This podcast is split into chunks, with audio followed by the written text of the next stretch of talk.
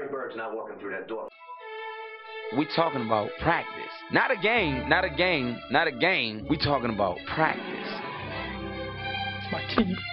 It's my quarterback. The kick. It is. God! God! God! God! To be the man, you gotta beat the man. The 2 1. Swung line drive left field. One run is in. Here comes Green. Here's the throw to the plate. He is safe. Braves win. Braves win. Braves win. Braves win. Braves win. This is the Powers on Sports podcast.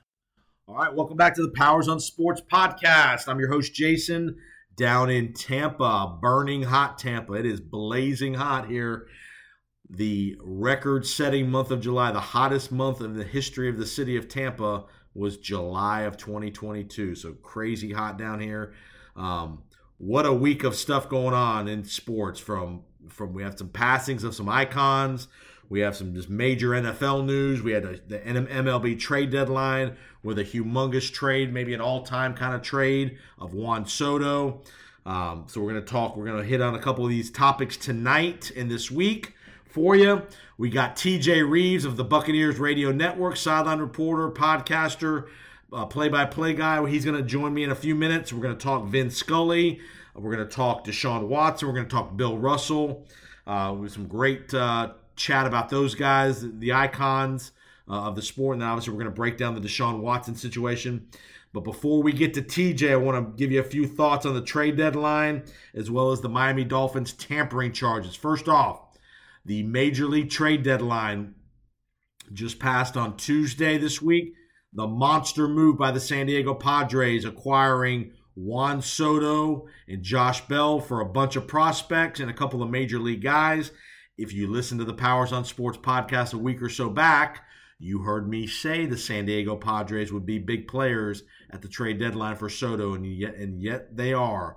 What a team they're putting together. Manny Machado, Fernando Tatis, you have Darvish. You have they also went out and acquired uh, Josh Hader, the the big time closer from the Milwaukee Brewers, as well as Soto. So what a team they're putting together. They're not going to win the division, but they're going to be in the wild card uh, here come in September, uh, in October. So huge move by the by the Padres.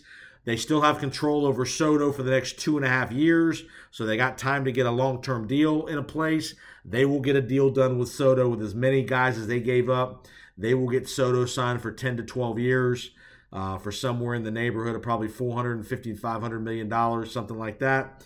Remember, Soto's represented by Boras, so you know he's not going to take any kind of uh, hometown discount, which is a cl- again, I'm not a Scott Boras Boras fan, but uh, that'll be the way that that plays out. So it'll be interesting to see when that deal gets done. But Soto in San Diego, great place to play, great ballpark, good fan base. And who's who says that the small market teams can't go and go big big game hunting? That will be a tremendous, potentially tremendous playoff uh, series with the Dodgers, the Braves, the Mets. Potentially, those four teams are your favorites in the NL. Lots of other teams did some good work on the trade deadline in the American League. The Yankees with some big moves. Benintendi, Harrison Bader. They went out and got Frankie Montas from Oakland, so they fortified themselves. Minnesota went out and made a couple of moves. Houston made some moves. So you're gonna have a the the, the postseason in the in the in MLB will be tremendous. The regular season is not going to be great down the stretch the next two months, but the postseason series, these series, you could have some colossal matchups uh, involving some heavyweight teams. So um, Yankees, Astros, um, potentially the Blue Jays made some moves. Whit Merrifield goes to the Blue Jays. We'll see what Boston and Tampa Bay, if they one of those two can hang on.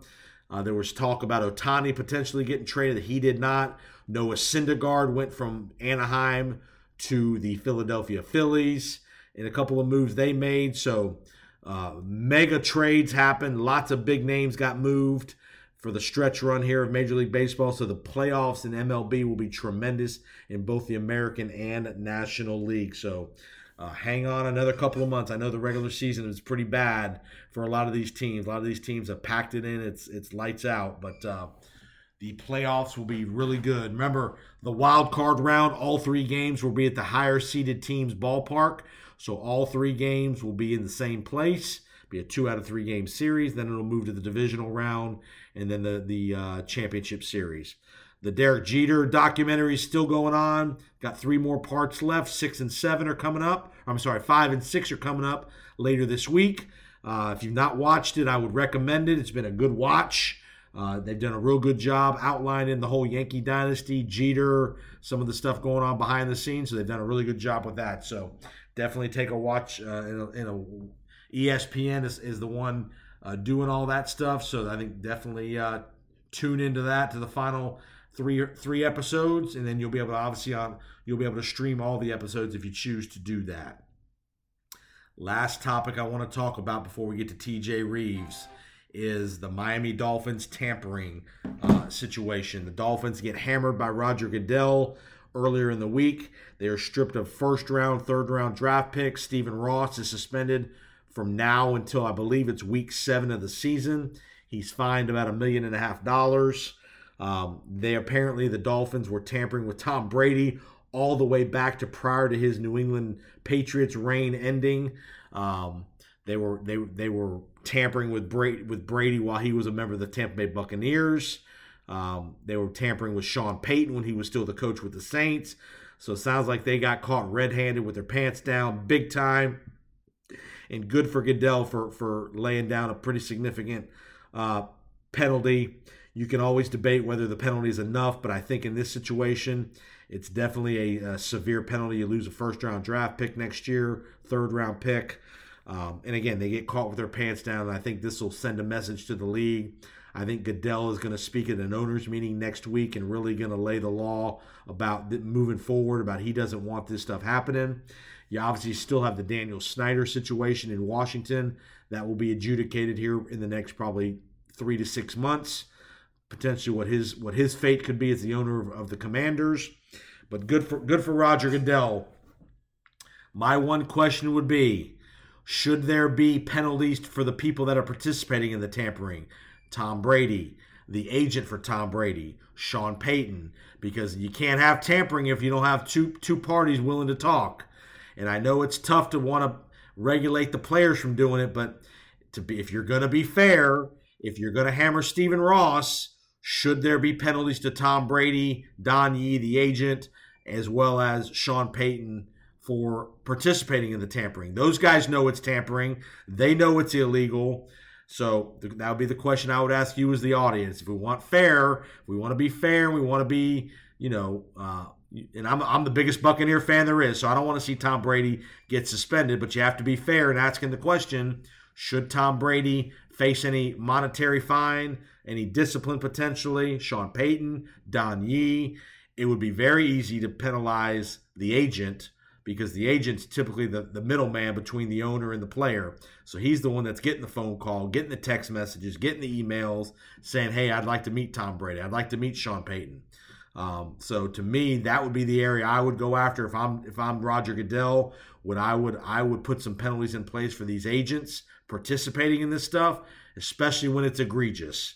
Uh, does tampering happen all throughout the year? Sure, but when it's egregious and it's a you know you're kind of sticking your nose at the at the man so to speak.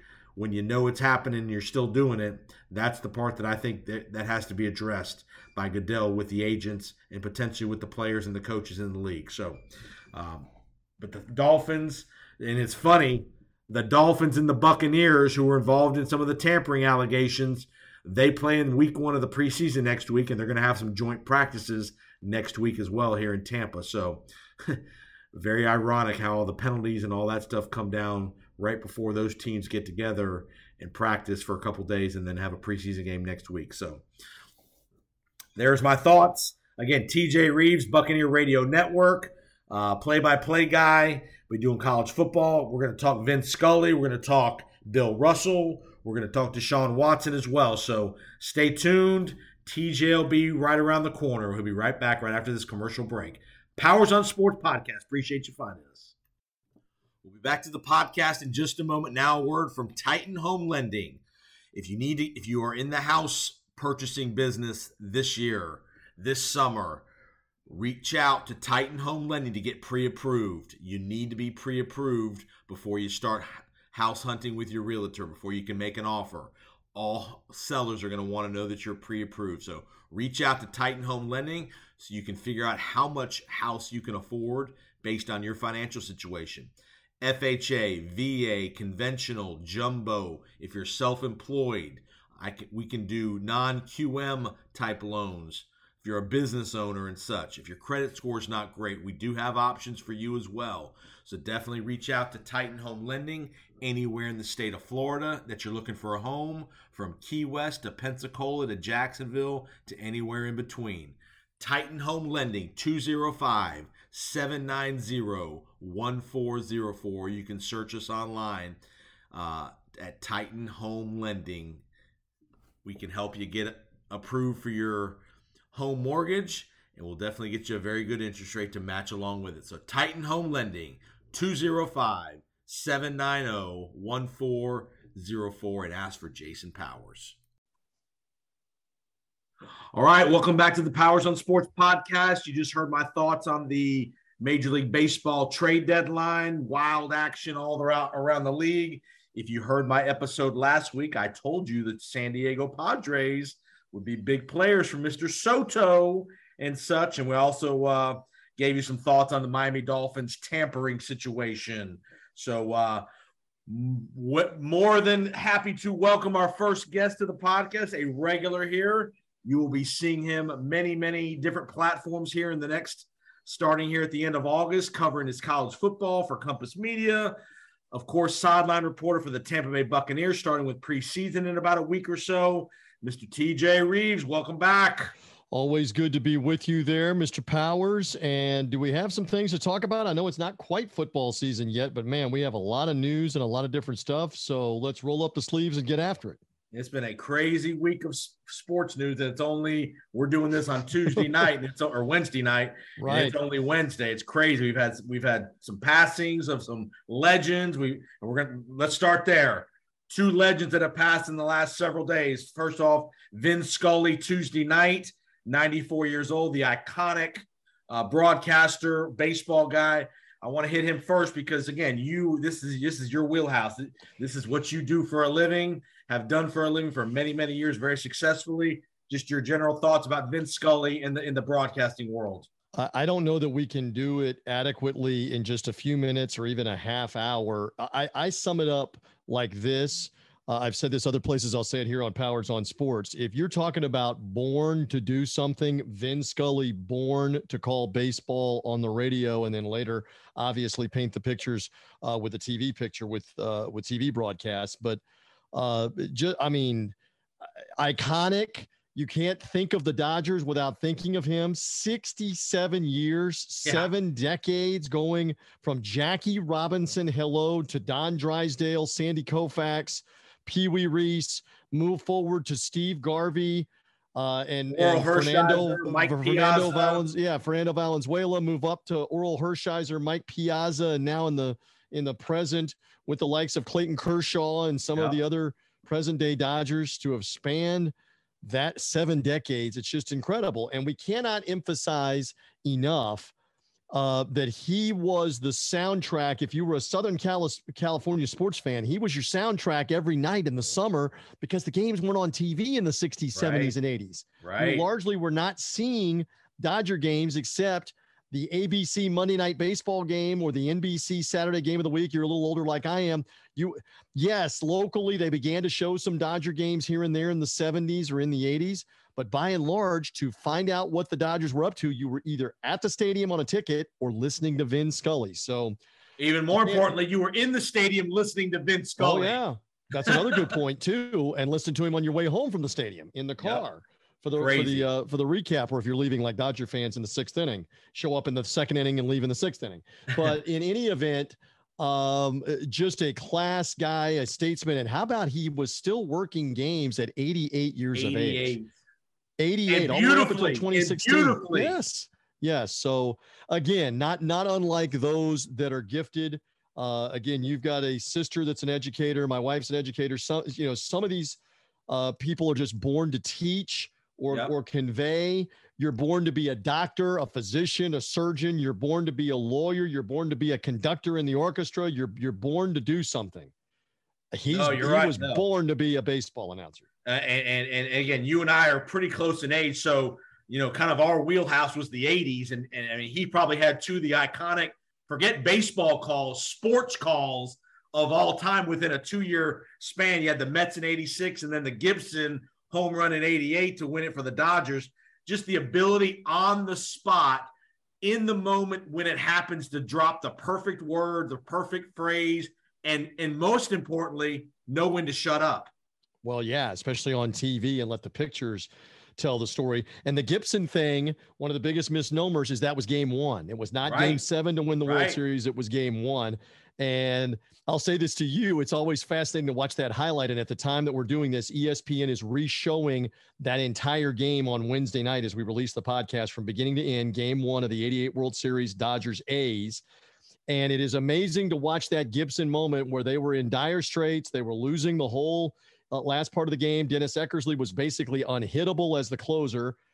And just right out of Hollywood, right down the road, here comes Kirk Gibson hobbling to the plate to hit the home run. But when he hits the home run, you can see out the outfield pavilion of Dodger Stadium how many people are in the parking lot with the red Left. lights of the brake lights and had left the game and are listening to Vin Scully maybe on the radio, although he's doing the game on NBC at that point. But I mean, uh, it's incredible. And and let us not forget, he also did football and golf for CBS for many years. He did the NFL on on CBS. Again, I'm a little older.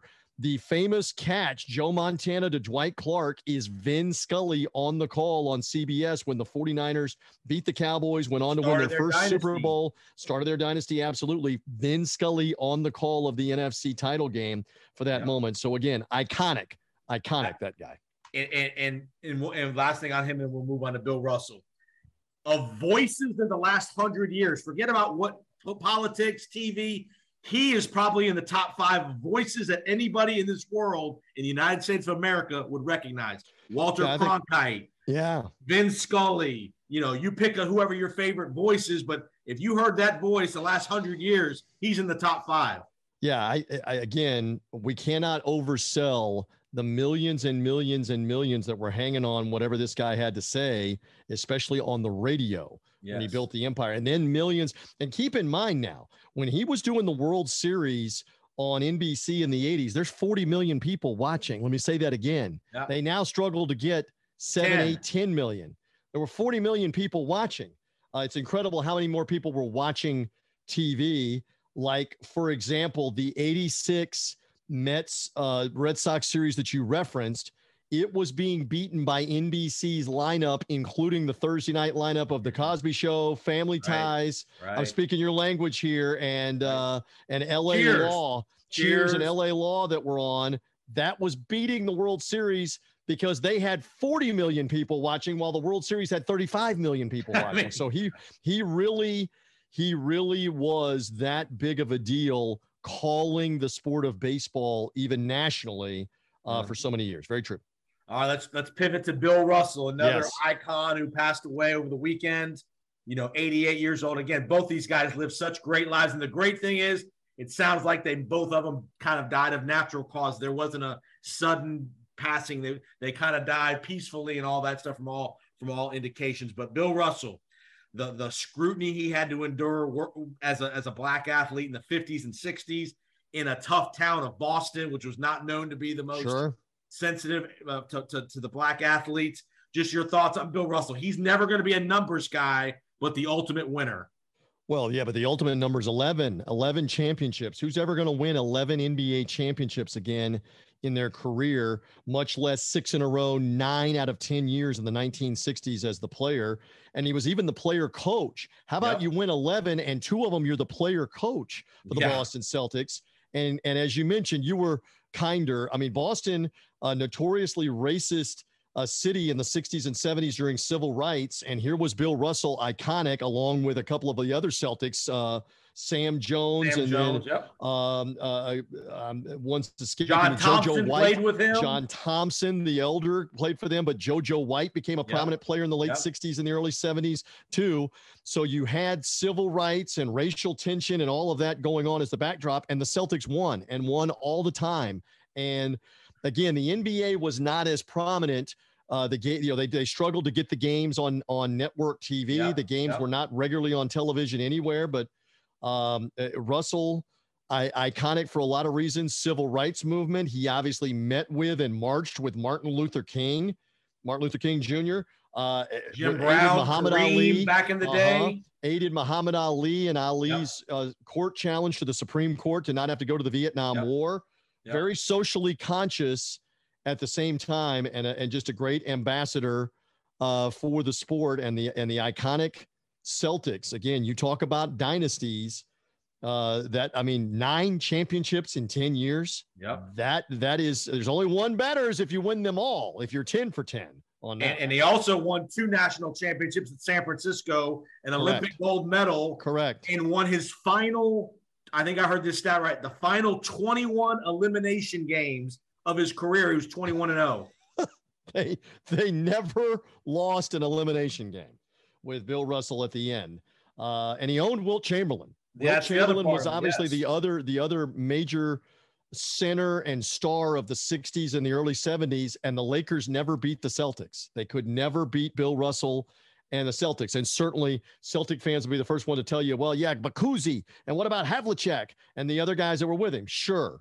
There were other guys that were with him, but Russell was the guy going head to head with Wilt Chamberlain. And Wilt, Wilt has amazing numbers to your 50 points a game. He averaged 50 points a game. Wilt would regularly have 50 20s. Everybody talks about triple doubles. How about a 50 20 where you have 50 something points and 20 something rebounds in a game? And he would regularly do that. But they, the point, they couldn't beat the Celtics. He and Jerry West and Elgin Baylor and anybody else that was involved with the Lakers, and I know we're going in the way back for the younger generation, but anybody from the 60s and the 70s with the Lakers and the Lakers Celtics rivalry, they continually could not get past the Celtics for the championship. So Russell with uh, such a great legacy, and they now have the MVP award Yeah. is uh, is named after him and uh, icon, no doubt, an icon. I saw another note too. When Wilt Chamberlain was the first guy to make $100,000 in the NBA. So as soon as that deal happens, Russell threatens to retire to Red Auerbach. You're gonna pay, you're gonna pay me one more dollar than what you're pay, what Wilt Chamberlain got paid, and he got paid a hundred hundred thousand and one. Uh, exactly. How much is it important to you to put another banner or two or five up in the top of the old Boston Garden and watch that happen? And um, again, it's amazing to say nine championships in 10 years, 11 in his tenure. The Boston Celtics have won one NBA championship in the last 36 years now. They were Crazy. so dominant for so long, but if you if you end with Bird, Parrish, and McHale's 86 title, against the Houston Rockets. You include Kevin Garnett, Ray Allen, Paul, Paul Pierce Yeah. winning in 2008.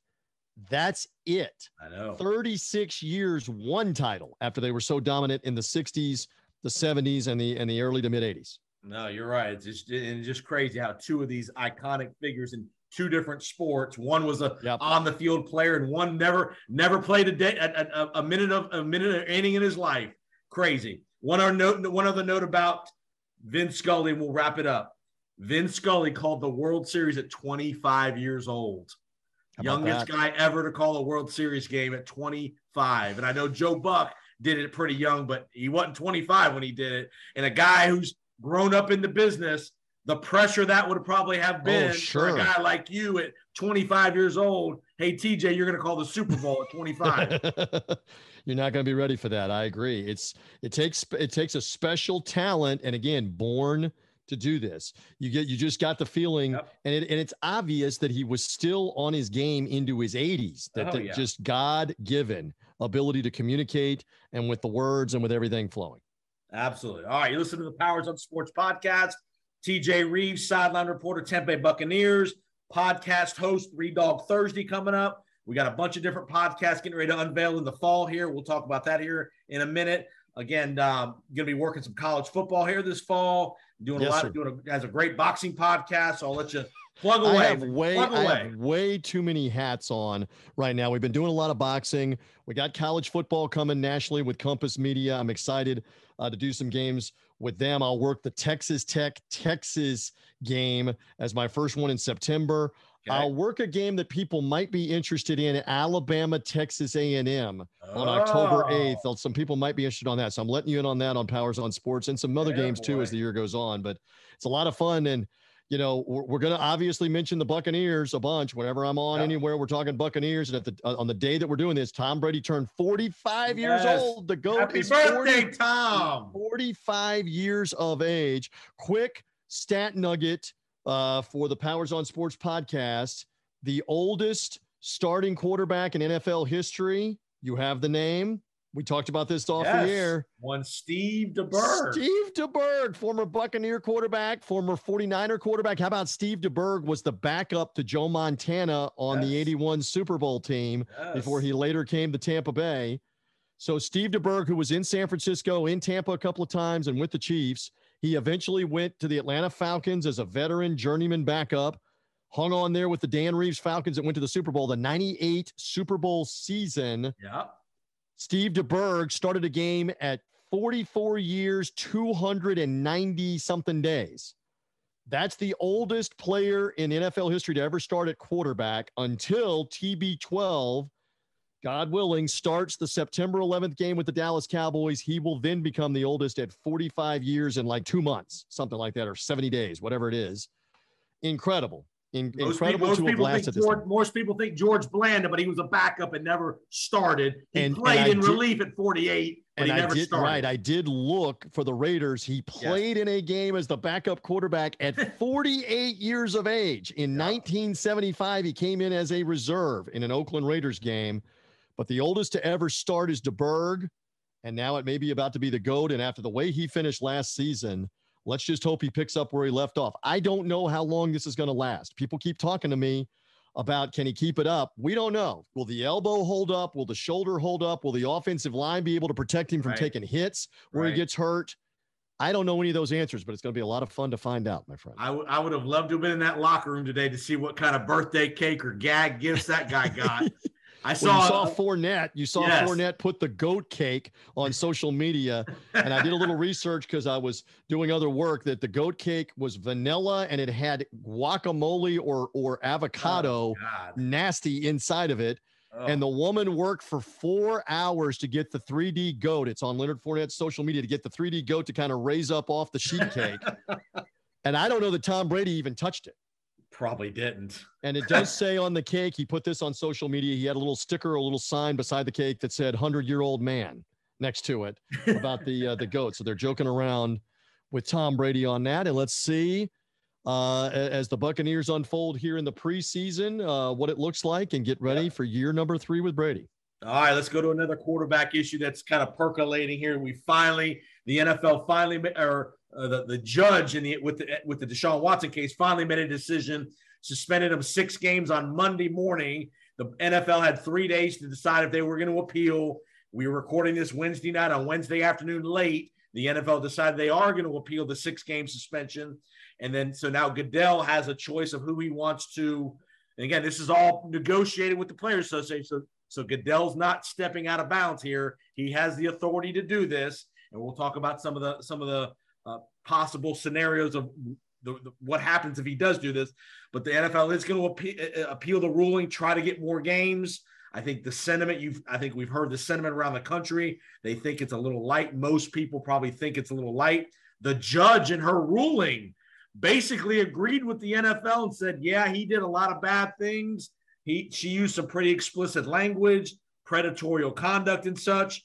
Just your thoughts, Deshaun Watson only getting six games. Well, it doesn't seem like it's enough, but again, uh, I'm not involved in it. The NFL will rule. When you're talking about Ezekiel Elliott getting a six game suspension originally for one allegation, Ben Roethlisberger originally got eight games, knocked back to six games for one allegation. Neither one of them criminally charged. And here you've got 30 allegations, and it's only six games. And he settled with 25 of them. Yeah, and it's amazing uh, how this is all unfolded. And now the next part of the soap opera is: is that appeal actually going to get heard? Do they work something else out? I have to believe this is a year-long suspension. That's what the NFL wants. Yeah. Otherwise, what are we parsing six games versus eight games versus ten games? So. Let's see. It's not going to be over with right now by this weekend or next week. The Right. appeal's going to take time if there is an appeal. Now, interestingly, just real quick, they were trying to negotiate some kind of worked out agreement on number of games and couldn't come to an agreement, and the arbiter ruled six. So, are they negotiating again to where it's maybe 12 instead of Right. for the year, or maybe 11 instead of for the year? And I And don't know. And the We'll backstory is the NFL and the Players Association negotiated to have this independent judge kind of be the, the decision maker. So Goodell would kind of get the heat off of him of he's always the one making the decision. And this is her first case in this role. And she only drops a six game suspension when everybody that I've heard says that, I mean, six is just too light. Well, and she went on precedent, like we were just listing there, Right. uh, and and used that. So she was in a difficult spot as it was, but this is what the appeal process is there for. Yep. If either side doesn't feel like it's just, then that's what they would do. You can't tell me if she had hammered a year long suspension that Deshaun Watson wouldn't have exercised the same appeal to say it needs to be less. It needs to be eight or it needs to be six. So the NFL, with with all the uh, attention on this and 30 accusers, they want it to be more.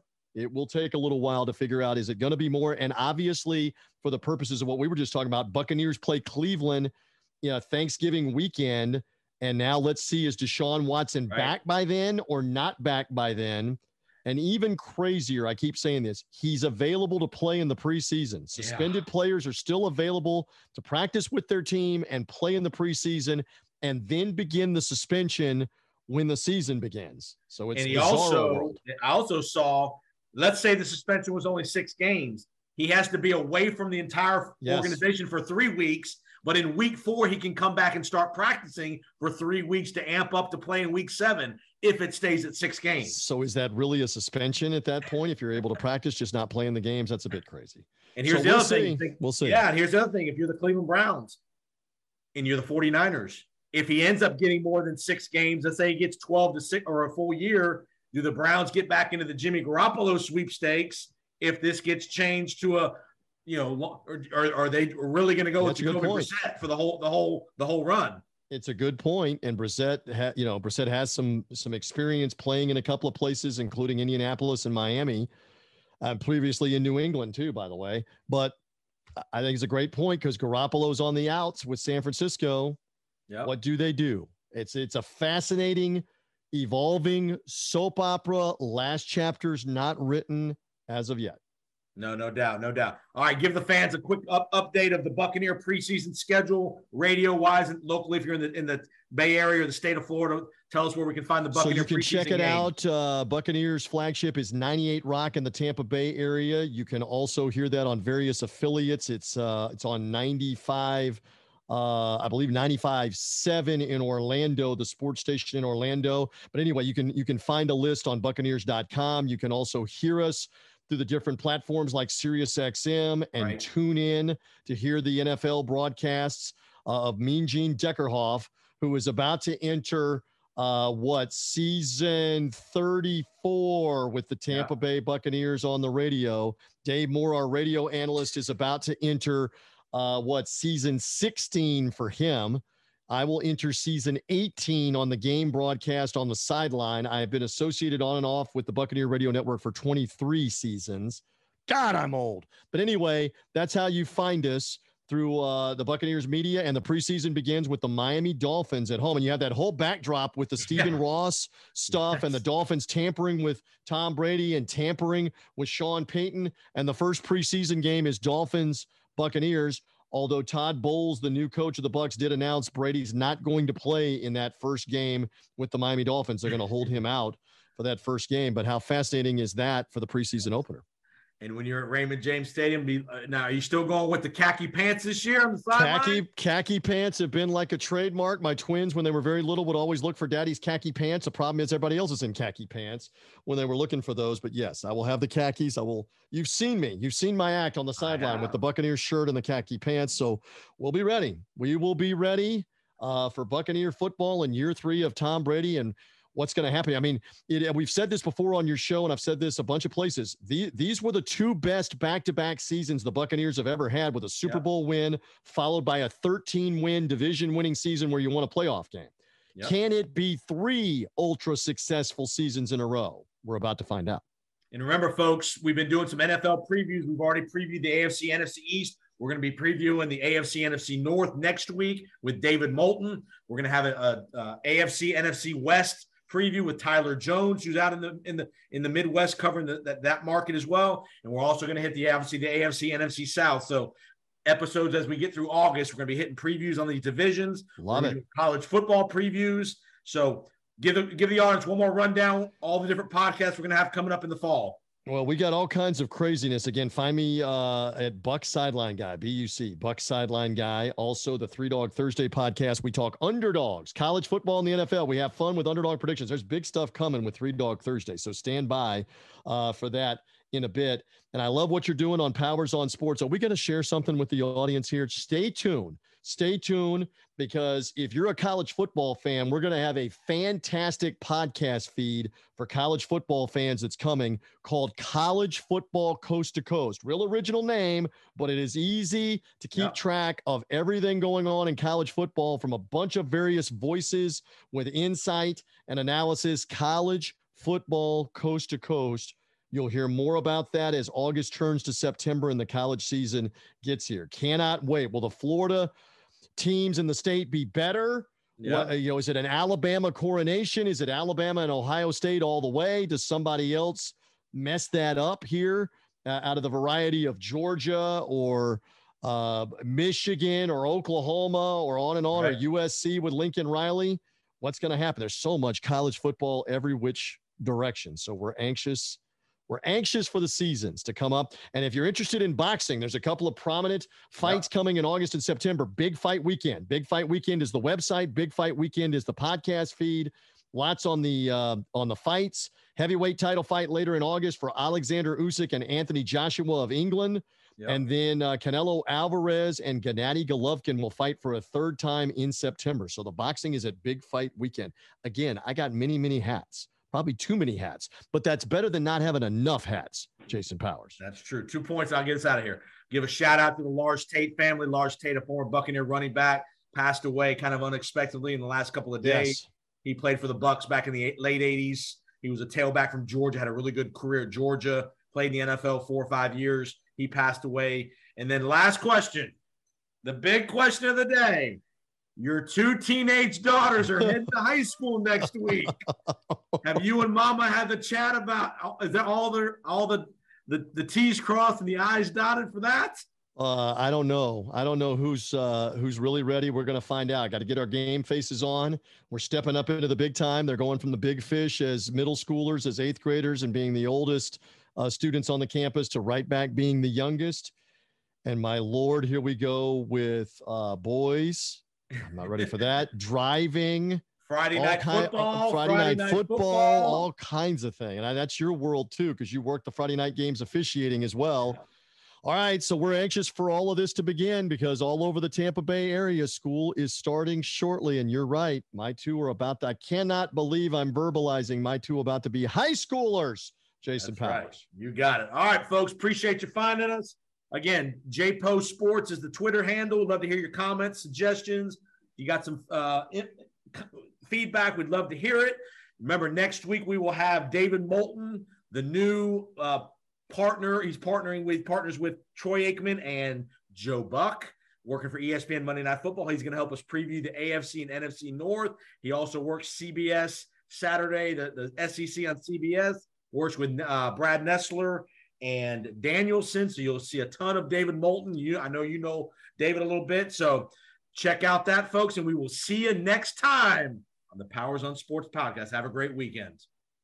Thanks again for listening to the Powers on Sports podcast. Remember to subscribe, rate, and review on whatever podcast platform you are hearing us tonight. Remember, you can reach out to us on Twitter at JPoSports.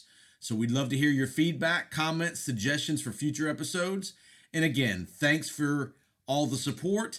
Remember to share the podcast with your friends and colleagues. And we'd love to see you back next time for the next episode of the Powers on Sports podcast. Have a great week.